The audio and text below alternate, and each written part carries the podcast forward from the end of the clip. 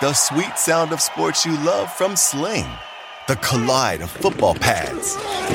The squeak of shoes on a basketball court. The crack of the bat on a home run. The slice of skates cutting across the ice. But what about this one? That's the sound of all the sports you love, all at once. Starting at $40 a month. Experience it all live with Sling. Sling. At Bet365, we don't do ordinary. We believe that every sport should be epic. Every basket, every game, every point, every play. From the moments that are legendary to the ones that fly under the radar. Whether it's a three pointer at the buzzer to tie the game or a player that goes two for two at the foul line. Whatever the sport, whatever the moment. It's never ordinary at Bet365. 21 plus only. Must be present in Virginia. If you or someone you know has a gambling problem and wants help, call 1 800 Gambler. Terms and conditions apply. Really excited to have Marc Spears here on in just a second. Just want to note that we recorded this earlier today before Avery Bradley's comments, which we'll talk about later in the show, came out, uh, where he laid out a little bit more of what the thinking is for the group that is hesitant to play. So we did not get a chance to discuss that, but I think it's still a, a, great conversation with Marc. And then after that, I'll be on to talk about the news of the day, the NBA's return to play protocols, which I've got a lot of thoughts on, and also uh, Bradley's statement as well. So here's Marc. All right, I'm really excited to have on Marc Spears of the Undefeated. Uh, I've uh, been wanting to have him on for a long time because uh, we have some uh, some fun, interesting enlightening discussions in the media room and uh, thought it'd be a good time to try to take those public a, a little bit. And uh, Marc's been doing some great work for the undefeated. How you doing, man? Man, just trying to figure out the world, brother. good, good, good luck. yeah. Uh, no, well, I mean, I, I, think people who have been reading you will are probably uh, will be helped in that regard. Uh, so I originally wanted to have you on to talk about how the NBA is doing on minority hiring, but uh, obviously events have superseded that a little bit. And you wrote a piece yesterday on the undefeated talking about just uh, your thoughts on uh, what players can do here during this restart uh, that it would uh, help advance uh, the cause of Black Lives Matter and your thoughts on you know what Kyrie Irving's stance has been. So you just briefly summarize that for us? Uh, what what you think they could be doing? Yeah, you know, over the course of the weekend, I just was kind of really conflicted about you know what guys uh, that were anti going to Orlando were saying. And look, I have strong respect for you know Kyrie and Dwight and you know Lou Williams, and certainly understand how they're feeling. Um, as a black man. I also, if somebody doesn't want to go play in Orlando because of COVID, I completely get it. I completely get it. Um, but to not go there because you think it's going to like dissuade the message of Black Lives Matter or, or police fight against police brutality or racial injustice, I think that's a grave mistake, um, in which I wrote. And, and the reason being is there's several reasons. One, I think NBA players will arrive to Orlando with the most sympathetic media that they've had in their lives in the history of the NBA. Um, you got media like I always had loved to write about it, want to write about it, but to be honest, most media were not like me. Either they didn't want to write about race issues, or they were uncomfortable writing about race issues, or they just were blind and didn't think the race issues matter. Now whether you know it's kind of funny that like suddenly all kind of people are down for the cause but better late than never. Now you have a media that appears to be for the most part down for writing about these one of these these causes these problems these these nightmares uh, like never before. So you have an opportunity basically for three and a half months to get a bullhorn and talk about it. Um, you have an opportunity to tell the NBA what you want. Okay, you need to make this kind of donation. Uh, us as players, we want the money to go here. Um, at the games, we want to wear T-shirts of people that were victims to police violence. We uh, with their names on it. Uh, why don't we name the court uh, George Floyd Court or Black Lives Matters Court or just any, anything that could be a positive message towards racial injustice or police brutality. Um, have that in PSAs during the first half. Have that in PSAs in the second half. Um, just constantly keep the message going. Play lift every voice and sing along with the national anthem. Um, maybe as a really, really, you know, um, strong message before the first games, each team's first game and the first game of the NBA Finals, do a moment of silence that was the length of time that, you know, a knee was on George Floyd's neck as he died. Yeah. You know, just there's so many things you could do with this that time there. Tell the, the companies that you're endorsing, tell Nike, okay, when you have that commercial during the game, there needs to be something about racial injustice in these commercials. There needs to be some kind of message. The same way these these companies have, you know, all these coronavirus commercials now, we we want those same kind of message. And say you lay, lay uh, put um on the court Black Lives Matters court, right? Then suddenly there's a trickle down theory to it. There's NBA 2K and the, and the EA's NBA game suddenly have to change their court on the game. Yeah. You know, uh, players that wear shoes that say uh, Black Lives Matter on the side or have a picture of George Floyd on the side. Um, you know, that is more awareness. There's a young kid out there that'll want the shoe. Perhaps proceeds of that shoe being purchased can go to different foundations. Like, I, I just don't think, Nate, at this time that the NBA will say no to anything. Yeah. You know what I mean? Like, this ain't this isn't um, Mahmoud Abdul Rauf's NBA. This is the post Donald Sterling NBA. So this isn't the NFL. So if there is a league that is like, okay, what do you want? What do you want? They are willing to do it. The NBA is willing to stand beside them. And so now that you have the NBA's ear, tell them what you want. Now that you have the media's ear, tell them what you want. When the games start, now that you have the world's ear, give them your message. And it's inevitable that there are people that are racist people that love basketball. So inundate them with that message during the game, inundate their kids with that message of equality during the game, and it'll be hopefully the impact that the Dream Team had on the world, the NBA could have on the world during this time. And also, I think the NBA could be the players could start a, a, a, a direction that the WNBA could follow. If Major League Baseball figures it out, they can follow the NFL players can say, "Well, the NBA's doing that. I, we want that too."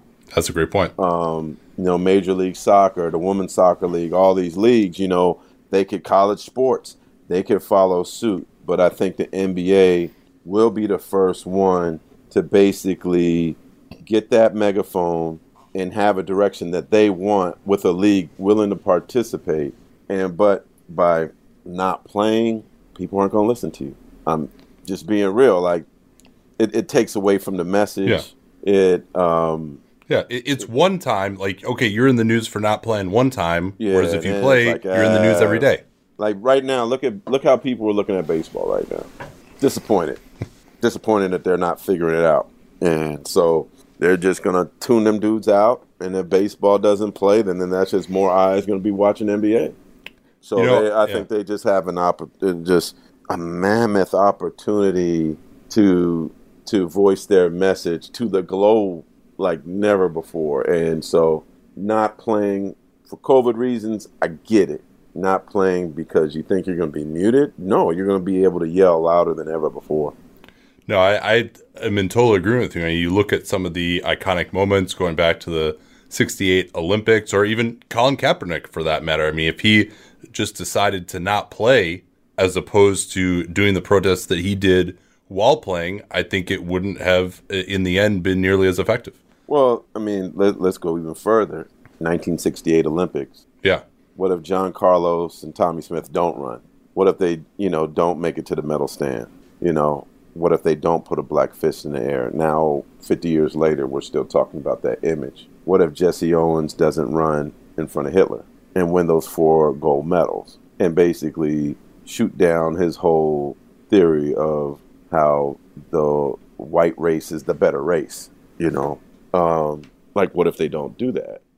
And so I think the NBA now has the opportunity to have a Kaepernick, Jesse Owens, you know, 1968 Olympics moment.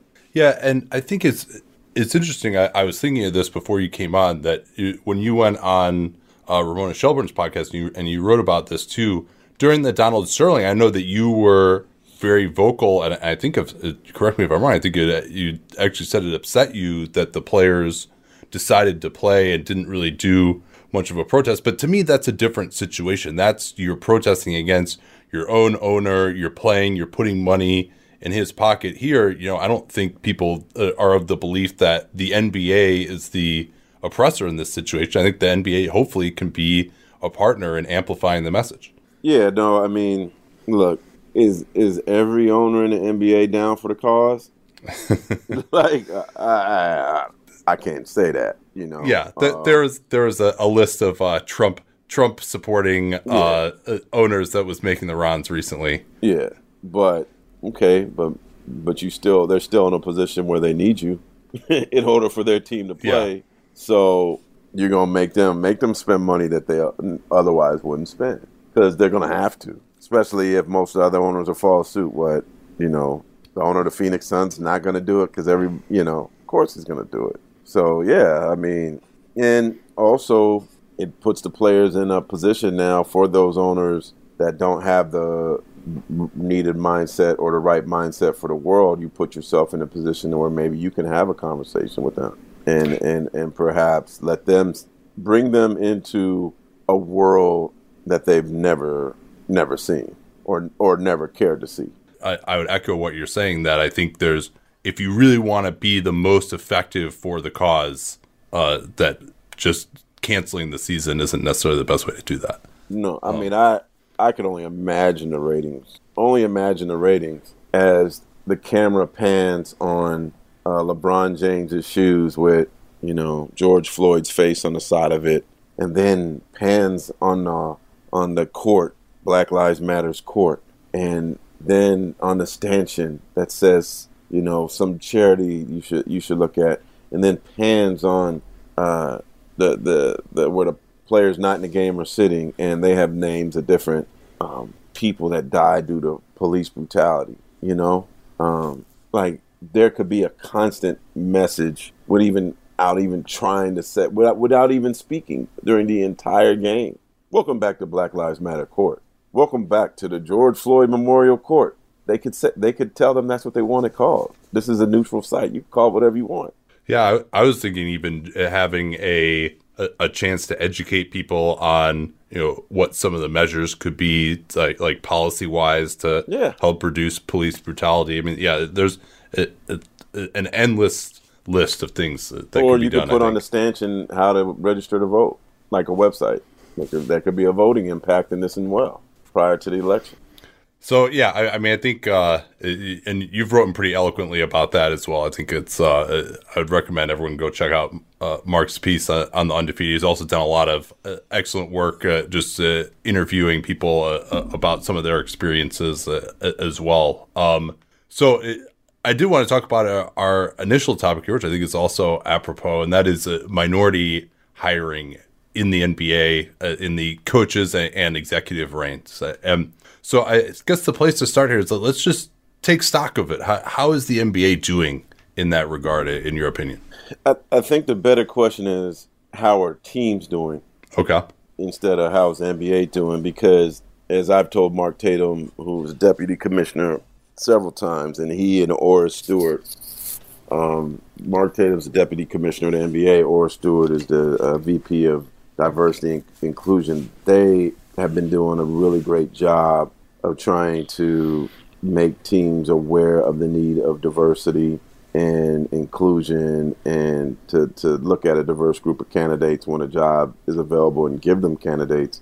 Um, they are trying, but they don't own the teams. So, I mean, you can't, I could own a bunch of, I could be McDonald's Corporation, but if somebody owns one of my franchises in Oakland I can't force them to hire somebody black to run it.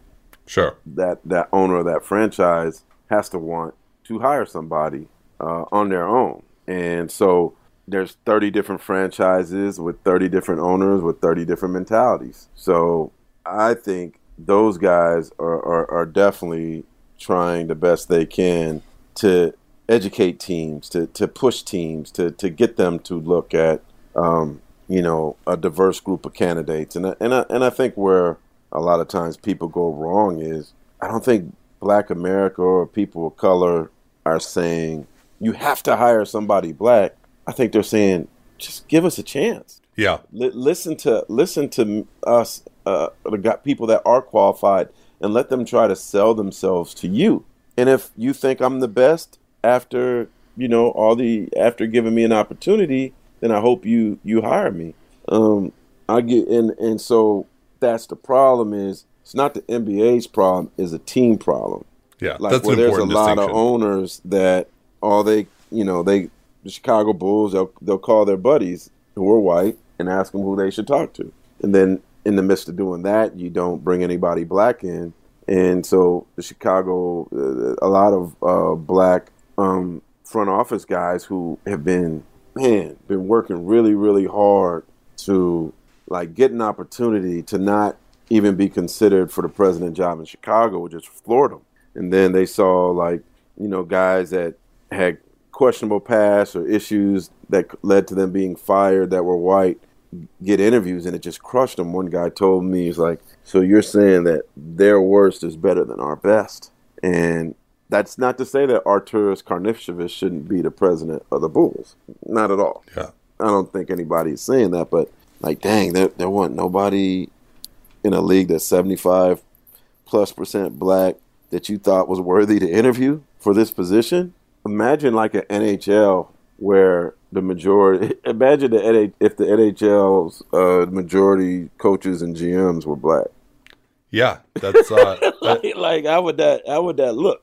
You yeah. know what I'm saying? Um, and and I think people got to look at it on the other foot sometimes. So the Bulls you know, they, they hired Arturas, but then I think they quickly realized that they need to be more diverse. The, the Detroit Pistons, the same thing. When they basically pushed out Malik Rose, that left them being led by five white males. And I think that they were probably, from what I was told, they were going to basically they were looking to replace Malik Rose with interviews scheduled for two white males or two white males in particular. I know were up for the job which not a problem, but they had nothing substantial set up with anybody black at the time. And um, but I called that out in a tweet, and then I think they kind of maybe changed course a little bit. Um, and I know they canceled one interview. Well, I can't go into detail into it, but um, which I understand why they canceled the interview. Like, just bring the people in, just bring the best people in, a diverse group of candidates in, let them interview for the job and pick who you think is best. If it's a white dude, that's fine. But at least give the best an opportunity to best black men, men of color, women. Like give the best humans a chance to get that job. And to me, to for you to just bring in white male candidates, you're, you're either not looking hard enough or you're really not trying to look hard enough.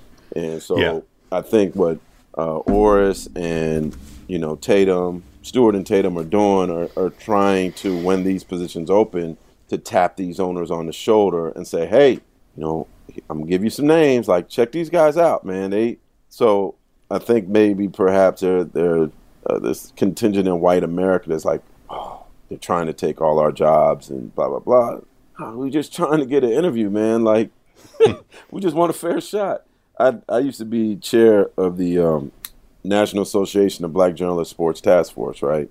Which yeah. basically is a group that governs all the black journalists across the country, sports journalists. Very, very strong group. Well, about five or six years ago, I was invited to speak at the um, Associated Press Sports Editors Convention in San Diego. So I go out there, I go in this convention room, and there's about 200 people there, and I bet you 90% of them were white males. I think there was one black male sports editor. I remember seeing Lisa Wilson there, um, black female who ended up working for the Undefeated, now works for Athletic. But the room was predominantly white, and I asked them like, why is it so hard for you guys to find people of color, black candidates, and stuff like that for these jobs? And like, we don't know where to go, which was like crushing to me. But okay, I'm gonna tell you where to go. Anytime you guys have one of these positions, you call me. and I'm to give you three to five names of qualified people for these positions. And I'm not telling you to hire anybody. I'm just telling you to interview them, bring them in, these qualified people, because oftentimes when I mention this on, you know, social media, it's like people just assume like these black folks or these people of color aren't qualified. NABJ painstakingly makes sure that not only that when we push our our um, membership for jobs that they're not only qualified, that perhaps they're even overqualified for these positions. And I don't know if you've noticed in recent years in terms of covering the NBA that there seems to be a, maybe a little spike in, in black sports journalists covering NBA. Absolutely. And I think we played a role in it. And it, it was amazing how many calls, I texts I got after, like, hey, we I got this job covering college, this, or, you know, we even got some, I got uh, help get a black guy covering hockey in Colorado, you know, because and he loved hockey. Like um, Julian McWilliams loves baseball, was trying to get in, and former baseball player. Now he's covering the Red Sox for the Boston Globe. You know, um, we were putting names in front of them that they never had before. They ended up interviewing folks and loved them, and so that's that to me is I think something where the NBA and the teams need to incorporate is the ability I don't know that you need a Rooney rule, but you need a give me candidates rule. Give me some candidates that are worthy in the job so we could talk to them and let the best person win. Yeah, I think uh, when I've really been bothered by it is when you see teams, you mentioned the Bulls just kind of not go through the process, right? What, like it's Fred Hoiberg in 2015. They already knew who they were going to yeah. hire before. And it's not like Fred Hoiberg was some like unbelievable candidate yeah. at the time. Like, okay, it's one thing if it's like you're going to hire a championship coach who you know just happened to, to become available like okay then yeah good go ahead just hire hire that person yeah. but like if you're just hiring some dude out of college like at least go through the process yeah well i mean like you could uh nba former nba head coach mentioned to me the other day like how does luke walton get that job in sacramento like that and, and i love luke as a person and you know um only he could speak to that. He and the person yeah. involved could speak speak to that situation. Well, yeah, I mean, but, it's Ranadivé's yeah. Warriors fetish. I yeah. think is probably what it, like so so. But that's what it is, right? Owners get these like ideas in their head, and just and like, he, okay, it's someone with, I know, I'm familiar with, with. And but you know, there was certainly some drama that Luke had to go through personally. You know, you know, we don't have to get into all that uh, to in, in getting that job, but there wasn't a diverse group of candidates that were looked at for that job um, even though I know Vivek cares about diversity more than most, if not most, you know. Yeah. Um, but in that situation, it didn't. Um, even as great as the Warriors have been, um, you know, Mike Dunleavy Jr. got a job in which I heard there was people within the organization that was like, "Yo, Bob, why, why didn't you like take a more diverse look at candidates? Like, how does Mike Dunleavy Jr. like just a year or two out of being a player become your assistant general manager um, without look like if you look at the Warriors front office, um, the only black person in their front office that has uh, it doesn't even have the decision making power. They're more of a numbers guy. Yeah. So you know, they, but nobody's really said anything because they're successful. So you can't just beat up on the teams that are struggling and making change and, and, and not looking at diversity. You you got to look at the successful teams too and look at their front office and, and judge if it's the right way. And you know, hopefully the next time, like the Warriors do have a, a, a, a talented young black general manager for the Santa Cruz team who I think is ready to make that jump to their front office. But it's it's a crowded front office that is mostly white male. Um, but I mean, I don't want to just beat up on the Warriors, but you know, Detroit. Hopefully, they'll make the right move. Chicago, went ended up being diverse. Like I think anytime one of these jobs are open now, teams aren't just going to be able to. I'm just going to hire my boy or so and so's son, or you know, just that there's going to probably be more checks and balances and teams being called out if they don't go about things the right way, the diverse way, the inclusive way. Yeah, you know, I, I think the Warriors, and again, not to crap on them too much in particular because there are a lot of organizations that had these issues, but they're instructed to me, right? Like Kirk Lacob and Kent Lacob. I think uh, I know both those guys. I think they're both, uh, you know, they know a lot about basketball. I think they do a good job. But also, you know, both of them were the owner's sons. Yeah. And they were kind of hired without really having any kind of experience. They groomed them for the job that they eventually wanted them to have. Mike Dunleavy, you know, Bob Myers kind of knew him. He's like, okay, this is the guy I want. I'm going to bring him in. And, you know, that's great, except the problem is when you're doing it based on who knows somebody or who's related to somebody, if the people who in power are white, then the people they're going to bring in are always going to be white. And that's why going through the process, I think, is so important. Yeah, and and I always say that a lot of times it's not racist; it's just people hiring who they're comfortable with. Yeah. If somebody said about the Bulls, you know, maybe they want to just hire somebody that the ownership feels comfortable going to dinner with. You know, uh, you want to hire your boys. I mean, um, most of my friends are black. That don't mean I don't like white people. It just I guess I have more in common with my most of my friends. You know, with most of my friends who are black. Um, but I, I think that teams have to. The NBA has to hold them accountable. Teams have to hold each other accountable. And you know, you, you look across the NBA, like you mentioned, Lacob's kids, and you know, uh, Stan Kroenke's son Josh. I actually like what he did. Like Josh actually did an internship within the NBA. Josh played basketball at Missouri, so he went and learned a lot as an intern with the NBA. He went and uh, he played college basketball, so he knows hoop. Um, he didn't just walk into the Nuggets and, and get that top position. You know, he, he's there now, but I like kind of what he did to groom himself. I mean, we have to be fair and also mention that Michael Jordan's kids have worked for him. You know, his brother, his two of his brothers are in a high position in the organization. So I think there's kind of a gray area there because if you own a team, like I- don't know that it is. I can't call it racist. That's just you want your family to run it, and so I kind of like the Buss family. You know what I mean? Um, so that kind of makes it weird, but I mean, I, I, I, or but in all phases of life and business, uh, family-owned businesses, it's it's inevitable, no matter what your race is, that people are going to try to put their children in high positions. So I think that you know it is what it is, right?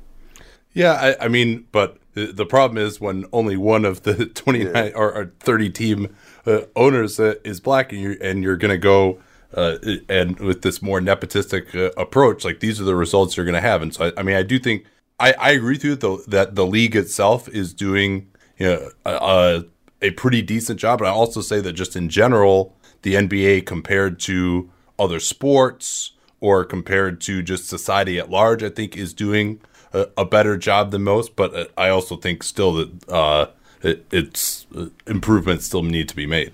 Oh no, de- definitely, definitely. Um, a lot of improvements need to be made.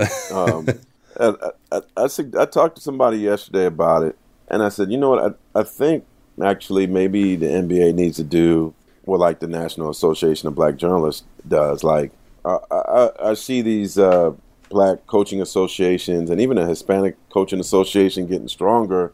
Like I think they need to have a convention where they could, you know, voice their concerns, um, dis- displeasures, um, things that could make them stronger candidates, help them move up the ladder, get more into analytics, like all those things. Or and and and there are a lot of bright minds of color in the analytics world that are, are going unnoticed. But I, you know, if if you have some kind of convention where you make sure like the the heads of teams go and not only listen to different plenary discussions and hear concerns and whatnot, but get to meet people, it could be great. I think the NBA needs to have a mixer at Summer League where all the teams are there, where you know you want the owners to show up. You want your general managers and your presidents and your, your people that run your business to show up just to meet different people, get on their radar. I, I was telling the team president yesterday, I said, you know, when you're in Orlando, if you think a team has some, you know, you're going to be there for three and a half months. Anybody of color that you think is, is intriguing that you like get to like to get to know better, like you got time to have a cup of coffee with them. Maybe you should be the aggressor in doing those kind of things. So, like the National Association of Black Journalists has made a strong point to basically show the journalism world our database, our membership, our talent, and a lot of times you'll see somebody say, "Man, I met this kid five years ago, and I didn't have a job for him at the time, but I liked him. I kept tabs on him, and the job I have now is perfect for him or her and their growth." And so it could not always be a job immediately, but maybe it grows a, a seed into a, a, tree that they they want to you know be a part of later. So I, I think the NBA should do something where you you have these like mixers or where these guys could meet people and they could introduce themselves where it's not just like well I, I don't know anybody no we're having these things where it's mandatory for you to be there so you could meet the up and coming talent of color talented women so when you're thinking about this next job you know your your mentality of uh, who the best candidates are will truly be diverse.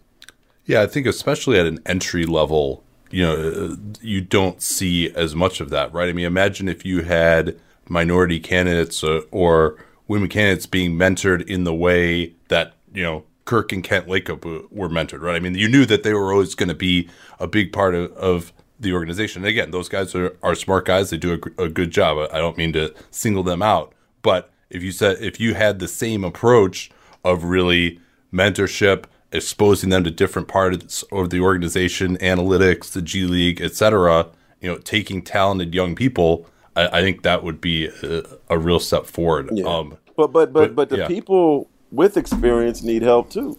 Yeah. Like uh, for like a presidential position being open. I, I mean, I think it needs to be all across the board. Like for the Bulls to have a president position open and not have anybody black that they got excited about. Like someone will say, well, what about you know uh, Troy Weaver in Oklahoma City? Troy Weaver didn't talk to them because he was told by somebody within their organization that they had already figured out that they wanted to hire Arturas and it would basically be a, a token interview. So that's why he didn't end up talking to him. The Thunder didn't stop him from talking. Yeah. He just didn't want to be used at that point, you know. Um, but you know, Troy Weaver, you know, Mark Hughes, like Eversley, like there's a lot of different names. Uh, Peterson in, in Brooklyn, like there's there's a lot of talented guys that experienced guys that are just you know been waiting for an opportunity um, to to run a franchise. Uh, so I, I think the situation is so desperate now and in need of help that yeah, certainly start off at the ground level and perhaps every team needs to have some kind of internships uh, in which they you know maybe maybe get some HBCU kids or kids of color or whatever, but also ensure that when the big jobs are open, that a, a, a diverse group of candidates from the top also gets an opportunity to, to get in the door and, and show that they're worthy of the job. So, last question I, I wanted to ask you here. Um, I think uh, this is a, an example uh, to me of some of the attitudes, that, and you, you, you'll hear a lot of people say things like this. For example, so you you write a column, I think it was maybe like 2018, that had uh, 10 black coaching candidates, and Grant Napear, who is now no longer with the Kings, yeah. he he responded and he said well, why don't you just make it 10 coaching candidates? Why does it have to be 10 black coaching candidates? And I think that there are a lot of people out there who feel that way. They're like, oh, well, you, you just want this to be a meritocracy. Like, you know, you how would you feel if they, they pushed 10 white candidates? You know, so why is it okay for you to push 10 black candidates? And I, I don't believe that personally, but uh, yeah. just to be clear, I don't believe that personally, yeah, yeah. but that's something that a lot of people say. So what would your response be to that? They already know who the white candidates are. Yeah. So I'm trying to educate them on the people that they don't know, you know, and also been, I've been trying to do more things on not just black candidates, but candidates of color, women, you know. Um, Gersson Ros- Rosas is somebody I've written about, you know, um, and so it's because um, they need to be educated. the Chicago Bulls certainly knew who all the great yeah. white candidates were, right? But had no clue initially who the black ones were, and then they got educated on it. So um, uh, I, I don't think there's a lack of knowledge of who the white candidates are. So it's uh, it's sad to hear that because you know if everything was fair, if the tables were fair, then I wouldn't have to write that list. Yeah, and that's the problem. That it doesn't acknowledge mystical that. day comes when everything is fair, then I'll stop writing it. But I, I don't see that day coming. So look Yeah. forward to my next list, hater. even with all the kumbaya now, uh, and and I love it, and I love all the great momentum. Like I was telling somebody the other day, like it reminds me of the time in the movie Malcolm X where the white lady came up to Malcolm X and said, "Hey, what could I do to help the cause?" And he ended up brushing the lady off and said nothing. Um, but in hindsight, he regretted that. There, there are a lot of white people who want things to be fair, who want black people to succeed. I've had white men in my life who've done amazing things for me since my youth. You know, uh, Mr. Thomas Eisenberg, one of my high school teammates' dad's a Jewish guy, always treated me like a son. And he helped me get a, a, job uh, during when I was in college that really helped me financially and just uh, always gave me love. You know, my first uh, copy editor was a guy named Bob Colvin, white man in Tulsa, Oklahoma, where I was dealing with a lot of racism. He had one arm, one arm copy editor. And when I was struggling to get my writing together in my first job, where I wasn't getting a lot of support, he was taking his time out of his own, you know, free time to help me out. My my high school journalism teacher was a, a white man by the name of Mick Van Valkenburg at Andrew Hill High School in San Jose. Worked for the San Jose Mercury News. Very instrumental to me. Mike Monroe, who I used to work with at the Denver Post, and, and Mark Kiszla basically took me under their wing from the day I walked in to Denver to help me out.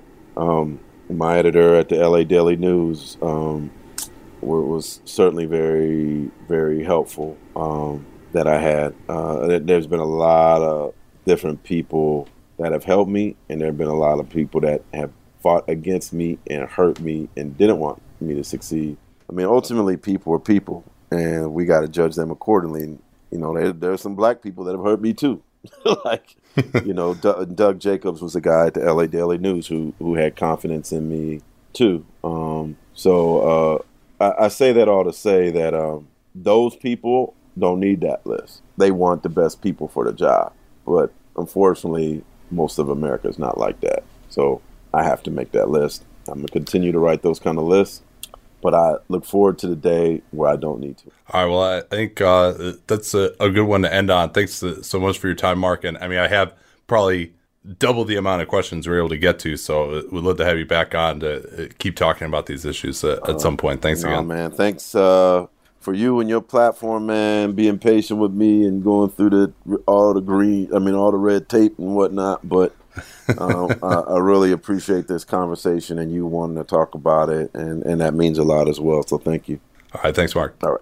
Man, it is crazy to think that I've been working with Helix Sleep since 2015. And I think that's because my story with them seems to really resonate with listeners. If you've never heard it before, that was kind of the beginning of the direct to consumer boom. And there was another very prominent mattress company at that time that was trying to convince you that mattresses were one size fits all. They found the one formula, the one mattress that was going to work for everyone. My then girlfriend, now wife, and I ordered that mattress. We ended up having to return it because, hey, guess what? Not everyone is the same. And then she did some more research and found Helix Sleep. We took their sleep quiz and we found a mattress that actually worked for us and our body types. And Helix offers 20 unique mattresses. Everybody sleeps differently, and Helix mattresses are designed for specific sleep positions and field preferences hot or cold, side sleeper, back sleeper. So take that Helix sleep quiz, find your perfect mattress in under two minutes and it's shipped straight to your door free of charge. It's no risk because you really need to sleep on the mattress in your own home. You're like, well, how should I order this if I can't sleep? I'm like, yeah, you're not going to learn anything by going to the mattress store and sleeping on the mattress where do I take my shoes off? Do I leave my shoes on, but then my feet kind of hang off the bed because I don't want to put my shoes on the bed? And is it weird that I'm laying here for more than 30 seconds? You can't tell anything under those circumstances. You might as well just order it, get it sent to your house, get that 100 night trial, their 10 to 15 year warranty, depending on the model, And there's never been a better time to try a Helix Sleep mattress because they are offering 20% off all mattress orders and two free pillows for our listeners at helixsleep.com slash capspace. Easy remember slash capspace. We talk about all the time here on the program. That's helixsleep.com slash capspace. This is their best offer yet. I can attest to that since I've been working with them for nine years. And it won't last long with Helix. Better sleep starts now. Don't forget that slash capspace URL to let them know that you came from us.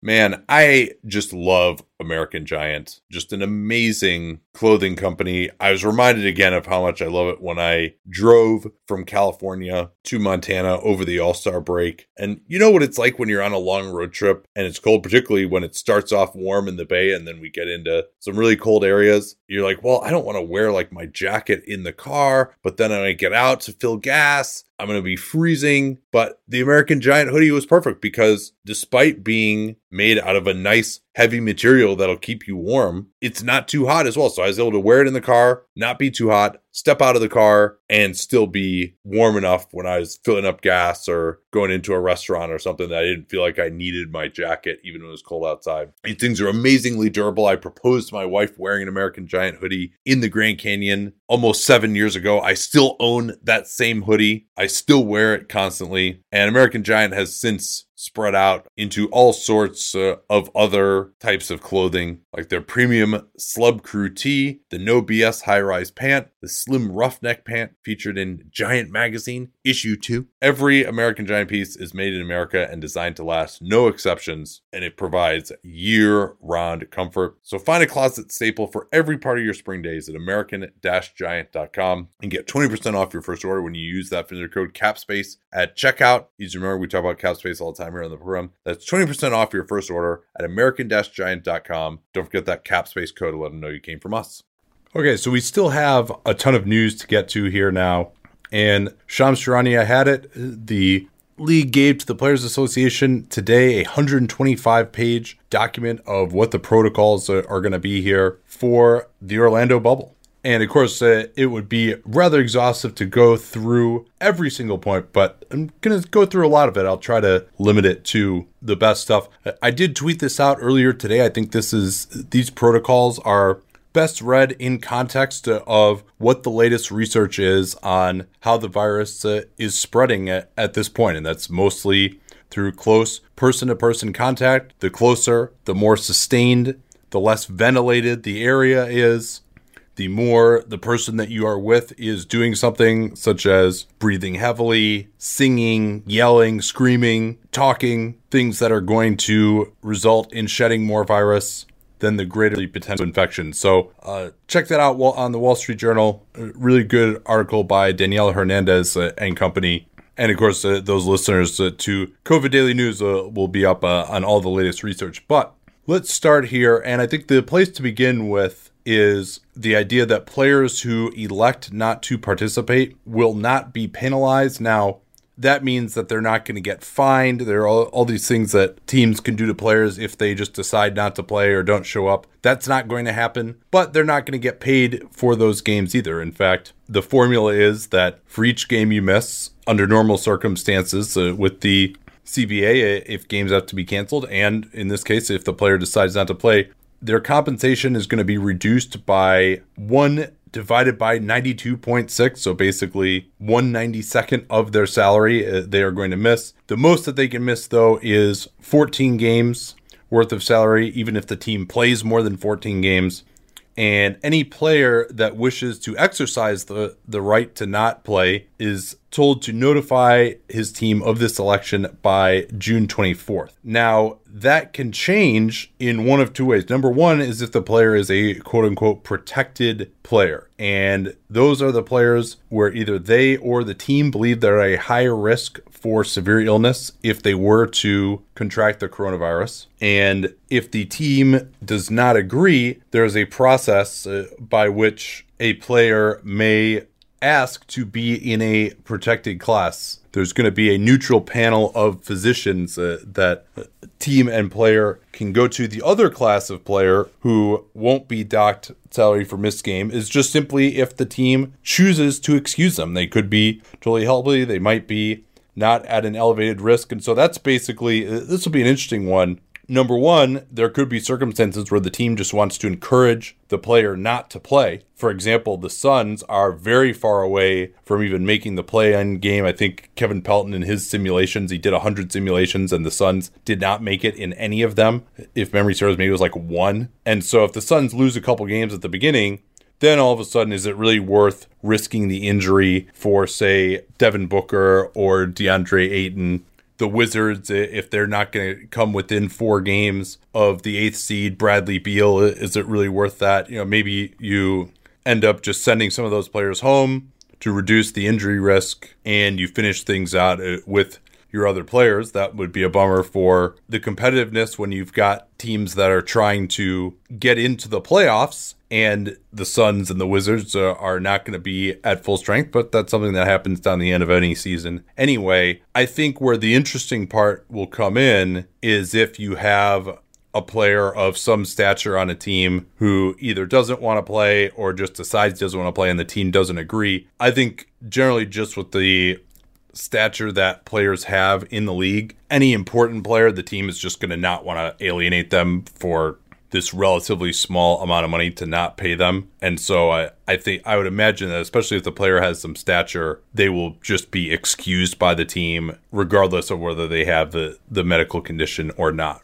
This all, of course, is based on the current reporting. I haven't reviewed the entire 125 page handbook, and of course, uh, that hasn't necessarily been approved by both the league and the Players Association either. So much of this subject to change, which is probably good because this is a, an evolving situation. So here's what the timeline is going to look like.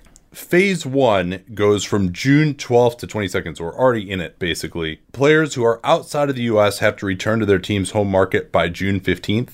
All other players must return to their team's home market by June 22nd, and mandatory testing will begin on June 23rd. The only exception is the Raptors, who, due to travel issues uh, in Canada, they are going to travel directly to Naples, Florida, and they're going to use the arena at Florida, Florida Gulf Coast University as their practice facility. And for those who remember, uh, I think they called it like Dunk University or something. That they had a, an upset in the NCAA tournament, and there was a little bit of a spotlight on this university, and it's like right on the beach. It's supposed to be awesome. Uh, during this period, only individual workouts are permitted. Players have to schedule workouts beforehand but basically there's going to be no close contact among players during this period as the testing begins. And once the players are in market, there's an expectation this is the case for them early on, especially when there were physical distancing laws in effect and regulations in effect, but they are expected to remain at home with members of their household and only leave for training or treatment at the team facility or essential activities. And this is one of the weaknesses here, which you know, I don't know how you would get around this really, but anyone residing in a player's household is asked to limit their travel and exposure to other people. But, you know, again, if you're just going in for physically distanced workouts at the facility, this isn't going to lead to more exposure, but it is a weak point where anyone living with the player or that they're having contact with, uh, you know, the NBA has no jurisdiction over them, obviously. Phase two is that June 23rd through 30th at team practice facilities, uh, players are going to be tested. Doesn't say exactly how often. Uh, players and staff are all going to be tested. Players are expected to remain at home and only leave for essential activities, basically, just sort of a shelter in place uh, kind of scenario here. The testing is going to be a shallow nasal swab and an oral swab, which is uh, a COVID 19 PCR test. That's just the normal testing to see whether you have the virus right now.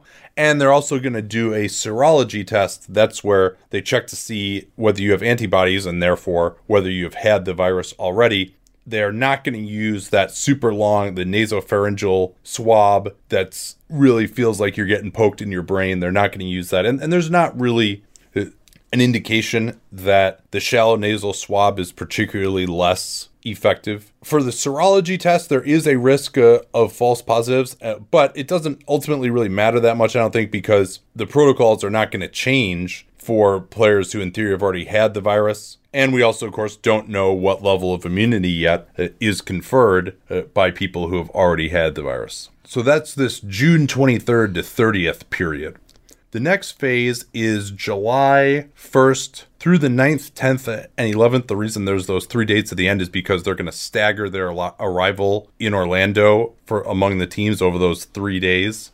I'm guessing just because there's a, a, certain amount of testing and, and processing that needs to be done, and they can't necessarily do it over all three days, or, or do it all in one day, I should say. So, this phase three, again, still happening at the team practice facility. Now, this is mandatory individual workouts uh, as players try to ramp up their fitness, uh, and the team can tell them what they need to be doing from an individual standpoint. Still no group workouts, though and no more than eight players permitted in the team's facility at any one time. So you at least have a lot of players there, but there still is going to be physical distancing during this phase three from July 1st through the 9th, 10th, and 11th. And also, head coaches can now participate in and observe these individual workouts. And again, the reason that group workouts are prohibited here is because you could still have players that might have the virus. They're still at home. They are still going out to some degree. People in their households might be going out. The NBA can't ensure that. And so you really don't want close contact among players and staff, even at that point. And you only really have, will have had seven days of testing period before that. So even if a player had the virus, got infected right before they originally came in on June 23rd, you might still have a period where you know it's only seven days after you might not necessarily test positive yet uh, even after seven days so then the next phase is they actually go to the nba campus at walt disney world taking either a chartered flight or a bus and so that's that's a potential time of infection there where you could have close contact. The hope is that if you've had really 14 days of players being tested continuously and hopefully they're being careful that at that point nobody is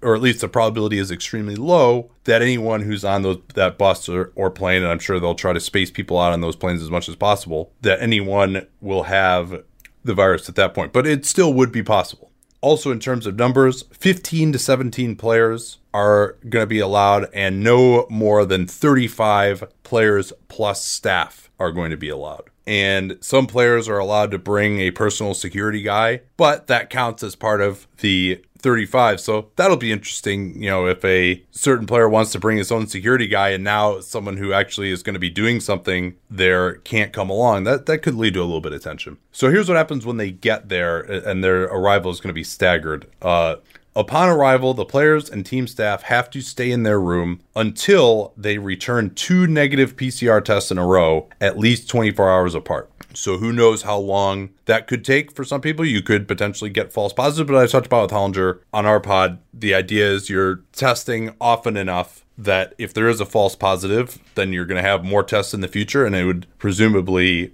reveal that no, it was a, a false positive. There's also going to be a proximity alarm that will notify someone if they spend more than five seconds within six feet of another person on campus who's also wearing an alarm. Players have the option to wear this alarm, but all team and league staff, possibly excluding referees, must wear the alarm. It'd be interesting to see what level of adoption there is for that, but it seemed like they just felt that they couldn't force players and referees potentially to do that. One of the big issues that's come up is what the story is going to be with Disney staff. And it's unclear precisely what restrictions there will be on those. Some talk that if there is staff that's going to be in close contact with players, say like a bus driver, they might be subject to some more restrictions. Uh, apparently, there are some Disney team members who are volunteering to do this uh, and you know, would also face uh, isolation on campus. Others, you know, probably say like a hotel housekeeper or say a cook in the kitchen who's not going to have contact with the with the players at all or, or, certainly not close contact they may be not limited to staying on campus. They will be screened and they're going to have their temperature taken every day for symptoms. Does not indicate necessarily at least this document yet that those people are going to be tested every day However, as long as they are not having close contact, sustained contact with the players, the odds of them transmitting to the players based on the science, and again, I uh, recommend looking at that Wall Street Journal article for a good summary of this. But the science says that really, absent close contact, there is not a high risk, maybe even not a low risk of transmission. If it's something where a housekeeper who is an, is infected cleans a player's room and then he returns a half hour after that. The chances of him getting an infection are quite low in particular if high touch surfaces are, are clean. But this fomite transmission with surfaces is not been shown to be a major driver of transmission. It really would take quite the chain, even if the housekeeper were infected, to infect a player who comes in 30 minutes later. And so that's part of why I think you, you, I've seen a lot of tweets from people in the media constantly. You know, every time there's a, a new update on cases in Florida, like it's getting tweeted out. And the whole idea of the bubble is that it doesn't really matter that much what's going on in Florida around this because the players aren't going to have close contact with people who are interacting to the public. That's the whole point of this. And so yes, if cases are higher in Florida, you might have a higher chance of the Disney employees having the virus, though still a relatively low chance. But then they're not having close contact with the players, and so the odds of them transmitting to the players are quite low. Everyone on campus has to wear a face mask at all times, except if they're in their room, they're eating, they're working out, or they're not within six feet of another person outdoors. Players also have the option of wearing this smart ring that is going to track temperature, respiratory rate, heart rate, and other measures that, again, is optional.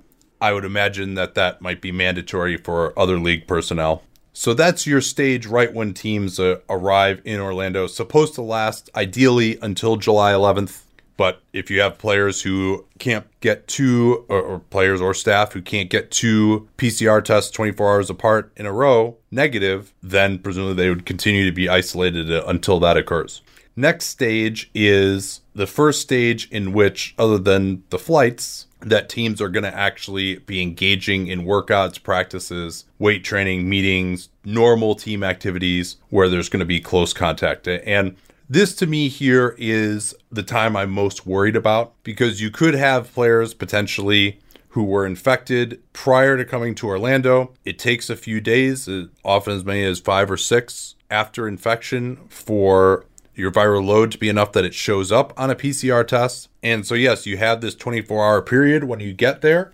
But if you do the math on that, there is a chance that you could have an infection that might be undetected that the player acquired just before leaving for Orlando, and they've started team activities now where you are having close contact. So, personally, I would like to see a little bit longer of a quarantine period once the players arrive in Orlando. But of course, being quarantined, self isolated in your room really is not something that people want to do.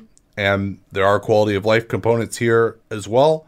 This is something that has to be bargained with the players. But in particular, that time to me is the uh, where I'd like to see that be a little bit longer. Still, though, I think when you have the amount of testing that's taken place over the two weeks before getting to Orlando, the chances and hopefully players actually adhering to these instructions and the people with whom they have contact at home adhering to these instructions, the chances of a player by July 7th having the virus and having gotten it so close to leaving for Orlando that it wouldn't be picked up before the self isolation period ends, very low, I would say, but I still think maybe another day or two I'd feel a little better about it.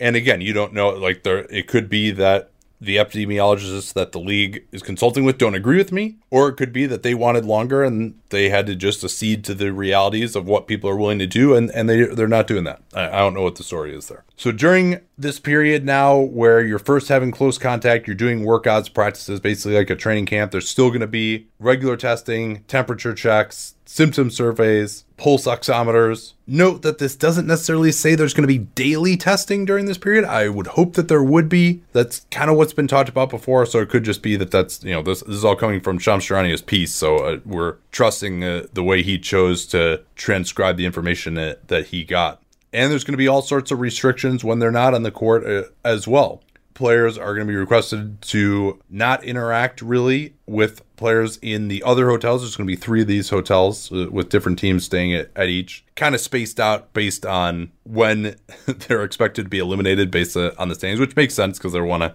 consolidate the hotels down over time as teams get eliminated. And they're going to have ping pong, golf, video games, card games, have access to playing golf, there are going to be recreational activities available. Though, anytime you eat a meal with a player on another team, you have to eat outside. That should help prevent potential transmission. They're trying to still allow the players to have a little bit of a social life, but also prevent transmission from one team to another. And players are never allowed to enter another player's hotel room, basically during this entire period. And players are allowed to hire a personal chef who would prepare meals outside of the campus and send food into the campus uh, on a daily basis, in addition to players being provided meal No one is going to be prevented from leaving the campus, but the expectation is that players aren't going to leave. And in fact, if they do leave without prior approval, they will be subjected to enhanced testing, including that nasopharyngeal swab testing, the, the deep nasal swab testing. And they would then be subject to a 10 to 14 day quarantine period and also a reduction in compensation for any game in which the player can't play as a result of being absent from campus. Now, that is for unexcused absences. For excused absences, that period may be shortened to as short as four days for individuals with extenuating circumstances. And presumably, that would be things like the birth of a child or some sort of family emergency, those sorts of things. Next phase, phase five. Over the next week, July 22nd through 29th, before the season is going to start on July 30th, teams will play three scrimmage games against other NBA teams. Those are teams that are in the same hotel, though. They don't want mixing of hotels where you could potentially spread infections to this whole other group that's at, at a different hotel. And from July 22nd until the end of the season, players are allowed to socialize with players and staff from hotels other than the one in which they're residing. But again, they're still going to be eating meals outside together, for example, not entering each other's hotel rooms. After the first round of the playoffs, any team that still is alive uh, is permitted to bring, alive in the playoffs, I should say, uh, is permitted to bring guests, and they will get basically one guest room for each player. And here's the protocol for these guests they must undergo three days of self quarantine and testing, either in a house or hotel in the team's home market or in Orlando outside of the NBA campus. I'm interested to know how the league is going to confirm that this actually was done. And then once they enter the bubble, the player guest, assuming, of course, that they didn't test positive, that guest uh, can then come to the campus, but they have to remain quarantined for four days and be tested each day before they can join the bubble in full and guests who leave the campus will not be permitted to return. Basically, it sounds like under any circumstances. So there's your plan. I think it's very comprehensive. Now, how, what is the enforcement going to be? How well are players and staff going to follow this? Who's going to make sure that they follow it? The, those are interesting questions.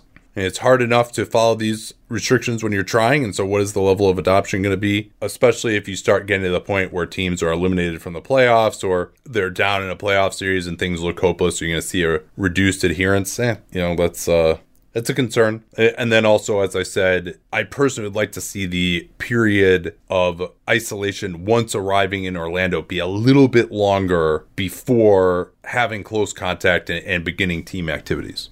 So we haven't talked about it much on this show. A lot of this happened over the weekend, but as I'm sure everyone knows by now, the players had this big call on Friday, apparently spearheaded by Kyrie Irving. They uh, there was another call on Monday. I shouldn't say the players. There's I think about 80 players on the call on Friday, 40 was reported on Monday. And it does appear that there is a group of players that's been reluctant to return to play in the belief that playing would take the focus off of the effort uh, to combat racism. And Marc and I talked about that a lot. But after we recorded, Avery Bradley uh, articulated a little bit more the position of what I'm loosely referring to as a group. I don't know how many people are really have pledged solidarity uh, with Bradley and Dwight Howard also also had a comment and, and Kyrie Irving. But I thought that Bradley did a nice job of, of articulating things a, a, little bit better. So a, a, few of his quotes here is that uh, basically it's his belief that you know there needs to be action in addition to just simply being in the bubble, playing and raising awareness. And that using their platforms uh, is not enough, uh, in his opinion. His quote is We don't need to say more, we need to find a way to achieve more. Protesting during an anthem, wearing t-shirts is great but we need to see real actions being put into the works and it, he also addressed the idea that hey by playing you can use make more money and use that to donate to causes and he said yes i agree Orlando will give the players checks to contribute back into their communities, but how much that bubble check are players actually able to contribute? And getting really to the crux of the matter for him is why is all the responsibility being put on the players? And he said that his message was intended, quote, for all those who have more financial power than us, but aren't taking a bigger stance when our community needs you. And so it, it seems that his focus here is in getting the NBA and its owners uh, to also put more effort into anti-racism efforts, and, and I think that's a, a good sentiment. And so he went on to say the actual act of sitting out doesn't directly fight systemic racism, but it does highlight the reality that without black athletes, the NBA wouldn't be what it is today. The league has a responsibility to our communities in helping to empower us, just as we have made the NBA brand strong. He noted that if the NBA does have plans to organize league wide action, those proposals haven't been clearly communicated to the players. So it does seem like these are a more concrete set of proposals from Bradley, and I, I don't know how much this represents uh, what some of the other players are, are feeling, but it does seem like uh, this seems more productive to me than just uh, we're going to sit out because it's using the influence that they have to try and get others to join them in their anti racism efforts. There's also a report from Stefan Bondy who noted that Kyrie Irving was not only trying to encourage Nets players not to play, but that he also suggested players starting their own league. And as with many of Kyrie's ideas, this one is not particularly practical mostly because the vast majority of the league is still under contract to the NBA. You can't just break that contract and go play in, in another league. In some ways, there's it would be more feasible now just because with no fans anyway, a big part of what the NBA provides in, in addition to the brands of, of franchises is just the logistics, having an arena to play in, that kind of stuff. And if there aren't going to be fans anyway, you can really play from anywhere and just televise it. Having it be the NBA and all the resources uh, that they provide doesn't matter as much uh, as far as this league making money. But nonetheless, the fact that the vast majority of the league and pretty much every important player other than Anthony Davis is under contract past this summer uh, would clearly make this idea infeasible. Kendrick Perkins uh, suggested on TV, it's unclear exactly how he knows this, but he said that Kyrie, who of course is the vice president of the Players Association, was totally on board with Orlando. And then, as soon as he found out that he wouldn't be able to go because, uh, as an injured player, if he's not going to be playing, it, it wouldn't make sense for the Nets to bring him. That that's when he started ramping up this idea of not playing at all. And maybe that makes a little sense because he himself wouldn't have the platform of being there. Makes sense in, in that it's a believable narrative uh, about his thought process, but no one knows that for sure. I'm not sure where Perkins heard that. But overall, it does seem relatively encouraging here. And who knows how, many people Bradley speaks for. But the idea that this group is not ruling out playing entirely, that they are trying to get teams and the league to take some action, uh, which I'm sure the league to some extent was planning on doing anyway. But that seems like a position where the parties are going to be able to complete or, or continue to work together even if in fact uh, Bradley and the others who are, are, not planning on playing, you know, who knows uh, how large a, a, group that is. But if it is a large portion, it, it does seem like there this is at least creating the opportunity for more dialogue. Got some player news to catch up on uh, as well, or team news, uh, I should say. According to Erik Horne of The Athletic, for the Thunder, Andre Roberson would be ready to play now if the season hadn't stopped. We got asked about that on a mailbag a little bit ago. Roberson, uh, of course, uh, it's been more than two full seasons now since he tore his patellar tendon. He's had issues coming back, he's had to have additional surgeries. And then, uh, Darius Bazley had that right knee bone bruise shortly before the hiatus. He was recently seen playing a pickup game in OKC, so assume that he's okay. For the Magic, Al-Farouq Aminu is not going to be healthy enough to return this season, most likely, according to Roy Parry of the Orlando Sentinel. Jeff Weltman said that the Magic do not expect Jonathan Isaac back, but will still let his rehab dictate his timetable. And, and Isaac did have some comments indicating it was a possibility he could play.